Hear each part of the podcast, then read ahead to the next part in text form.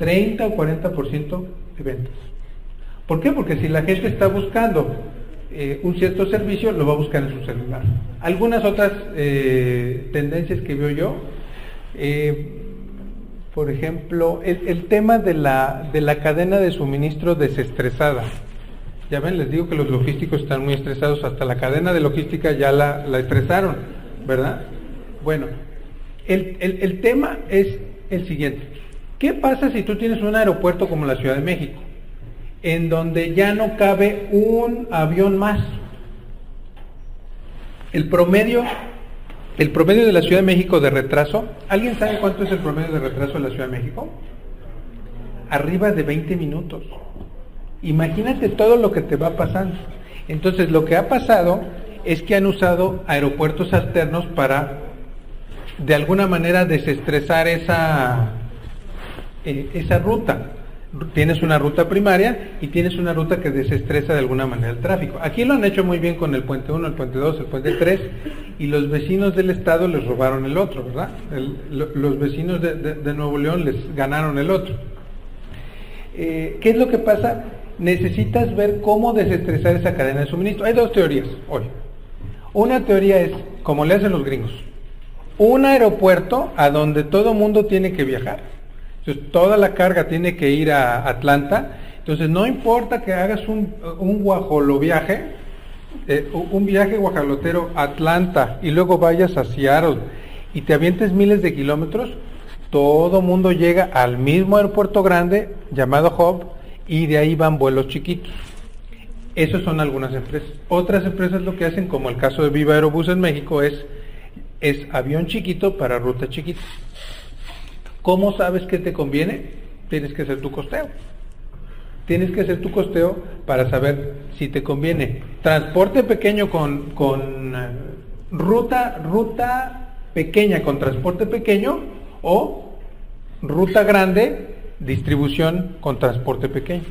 Tú lo decides, ¿no? Hay otras gentes que deciden tener 10 almacenes de distribución en todo el país. ¿Cuánto te va a salir eso de renta, no? Digo, es una cosa que hay que eh, hoy analizar. Eh, el tema del share economy, eh, este sí me gusta. ¿Habrán visto este tema de que Uber, por ejemplo, no sé aquí qué tan popular sea Uber, ¿es, ¿es popular Uber aquí en Nuevo Laredo? ¿No? Ok, bueno. El caso de Monterrey, por ejemplo, cuando tú pides un Uber, pues Monterrey es una ciudad en donde el transporte público, pues, no te lleva a todos los lugares donde tú quisieras. Entonces lo que haces tú es eh, pides un Uber y te dice, hay dos opciones de Uber. La opción número uno es tú te vas solito y te cuesta 180 pesos el viaje. Y la opción dos es, te vas con otra persona y te cuesta, no la mitad, pero si te costaba 180 pesos, te cuesta 130. El hecho de compartir me baja los costos. Esa es una cosa muy interesante. No sé si habrán visto que ahora hay unas plataformas. Había un programa de logística en la televisión muy bonito, en donde por internet iban peleando las cargas y se supone que había una carga de 10 mil dólares y entonces eh, iban apostando a ver quién daba más barata la carga. Hay muchos software que ya te permiten consolidar en internet en tiempo real. Muy interesantes. ¿Qué pasaría si yo me uno con tres o cuatro o cinco empresas logísticas? Y hacemos este esquema de share economy.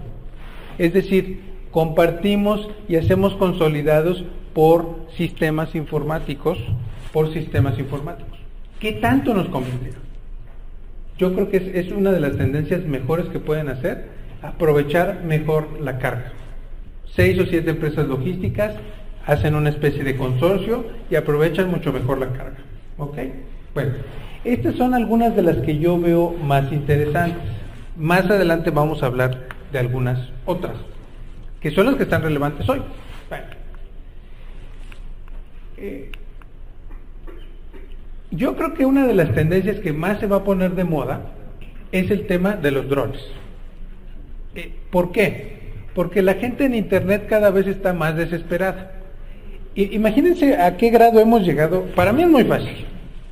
Si yo voy a comprar unos zapatos, yo no sé ustedes, pero para mí si yo voy a comprar unos zapatos, yo voy a la tienda más cercana, eh, me pruebo los zapatos me los pongo, veo si me gustan, los uso, me camino unos 10 pasos y me los llevo. En muchos países del mundo lo que está pasando es esto. Y, y, me pasó la historia. Una amiga mía americana quería comprar, venía el verano y pues tenía que tener sus chanclas a la moda. Entonces se compró unas chanclas a la moda, las pidió, pidió 10 pares de chanclas a zapos.com, le llegaron los 10 pares de chanclas, no le gustó ninguna, regresó nueve y se quedó con una. Ese tipo de logística que parece hasta loca es lo que va a pasar hoy con los drones. Que la gente te dice, esto me urge, esto me urge, esto me urge, traigo mucha urgencia. Mándame ahorita las cosas. Van a empezar este tipo de drones a hacer las cosas. E, en México lo habrán visto un poquito, lo que está pasando es con lo con el tema de la motocicleta.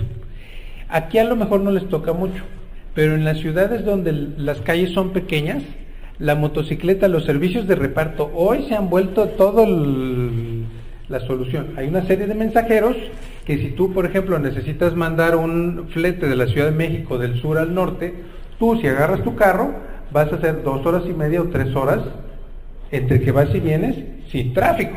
Con tráfico, pues hacer seis de ida y venida. Eh, pero con una motocicleta te cobran 40 pesos.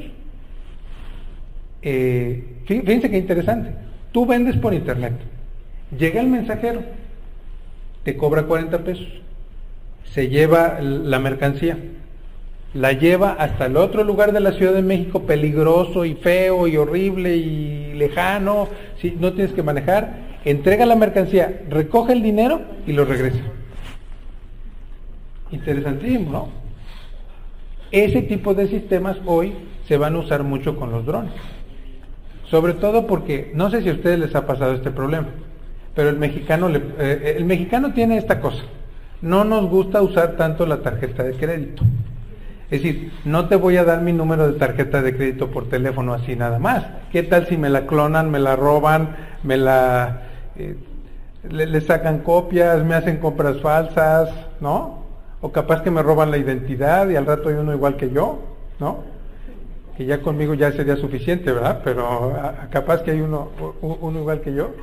Entonces los drones te van a permitir ese tipo de cobranza. Oiga, espérese a que vaya el dron y entonces le paga al dron y ya regresa el dron. Que yo, les voy a decir una cosa, yo no sé qué tanto el mexicano en el futuro le tenga confianza al dron que no se vayan a robar mi dinero o que haya otro que se le ocurra mandar el mismo color del dron. Sí me explico, si hay que adelantarse a todo esto, hay que adelantarse a todo esto. El mexicano se resiste a las cosas por algo, ¿no? Bueno, el tema de los almacenes automatizados ya platicábamos, eh, en fin. Bueno, otra de las cosas que sí recomiendo y que creo que funciona muy bien es el famoso RFID la identificación por radiofrecuencia. ¿Cuántos conocen la identificación por radiofrecuencia? Ok, la identificación por radiofrecuencia funciona así. Tú tienes un producto en el súper, tú vas a comprar tu nuevo micrófono. Y en el súper tiene una pequeña etiqueta. Es una etiqueta como medio boludita o digamos que tiene como un circuito. Parece que tiene un circuito. Esa etiqueta es una maravilla porque eh, la radiofrecuencia funciona con una especie de portería o con una especie de escáner en donde cada vez que la mercancía pasa se contabiliza en el sistema. Entonces tú ya no necesitas un almacenista. La mercancía tiene un rastreador que se puede contar solita. Es una maravilla. Con una etiquetita tienes una forma de rastrear todo. Es la maravilla. ¿Cuál es el problema? El problema es que el equipo cuesta como 40 mil dólares para leer la mercancía y las etiquetitas cuestan entre 10 a 20 pesos cada una. Pero imagínense, si tienen ustedes un producto que vale 300 pesos, súper costea, súper costea verdaderamente. Es una tecnología que veo. Y ahí hay otras que les puse, ahí hay otras que les puse, pero bueno, esto ya lo platico un poquito. Bueno. Eh, vean, por ejemplo, este es un almacén, cómo, cómo están funcionando. Recuerden, no tienen que usar todo, todo el software, todo mundo, todas las tecnologías, todo mundo. Empiecen siempre de la tecnología Empiecen siempre de la tecnología que más impacto les va a tener en costos al menor. Hay empresas logísticas, les confieso cómo le hacen muchos de mis clientes. el primero que quieren resolver, fíjense, pues buena lógica, es, quiero meter un software de cubicaje. Les digo, ¿por qué quieres meter un software de cubicaje? Me dice, porque quiero superatascar el camión. Quiero que ese camión lleve cada centímetro cúbico, quiero que vaya atascado, lleno, embarrado. Eh, entonces, lo primero que muchas empresas hacen es comprar un sistema de cubicaje avanzado. Muy buena idea.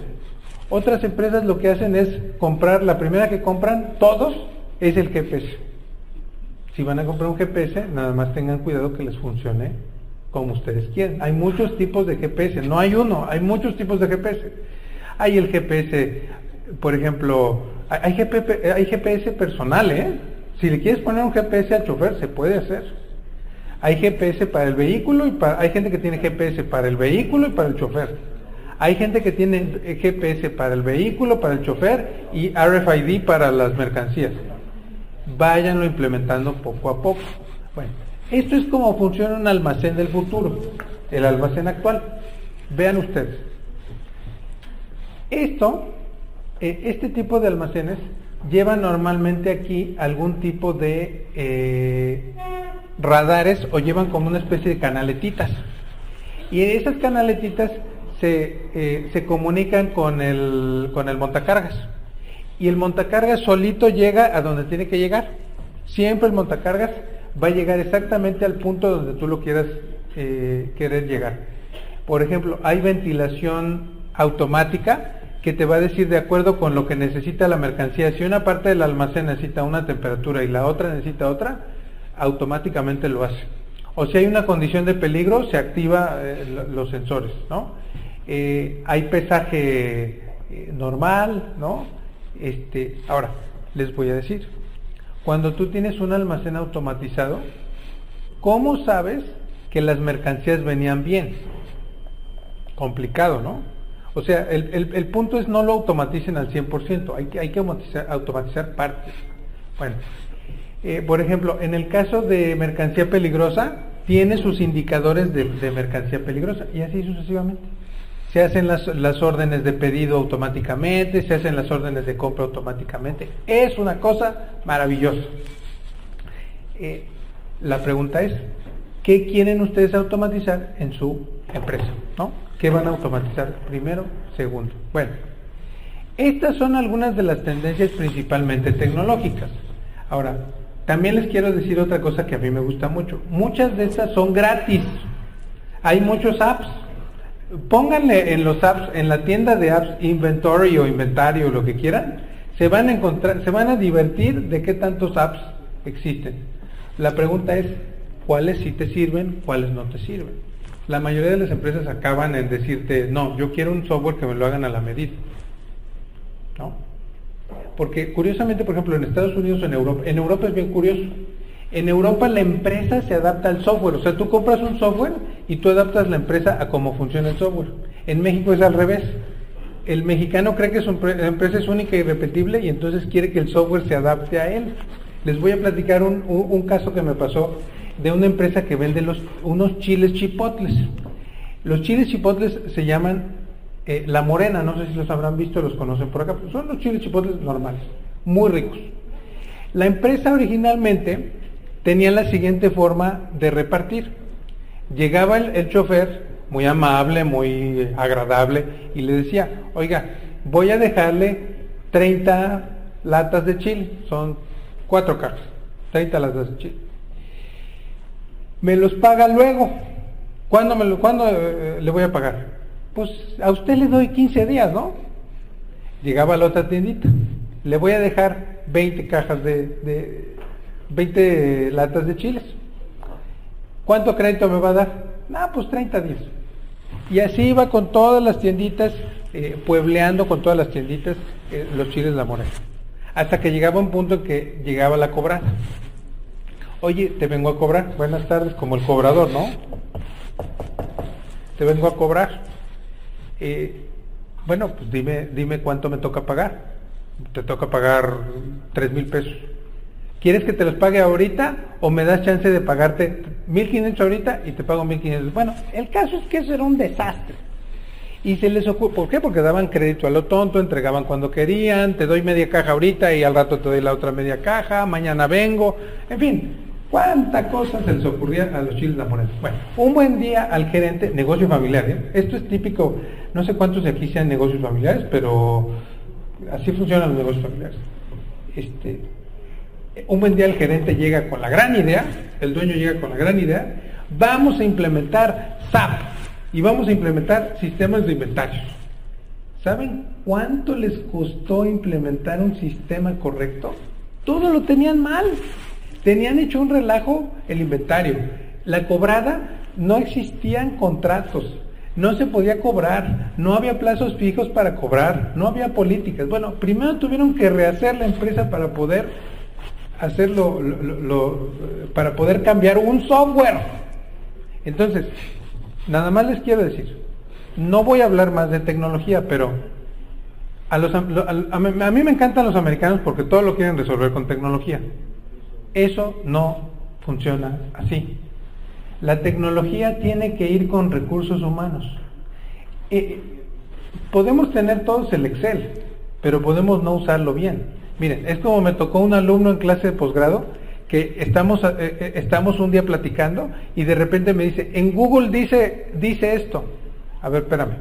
Le Google es información, ¿le vas a creer a una información o le vas a creer a un profesionista que lleva 17 años trabajando en esto? El problema es que mucha gente tiene información y tiene software, pero no sabe cómo usarlo efectivamente para aumentar sus ventas y aumentar su productividad. Bueno.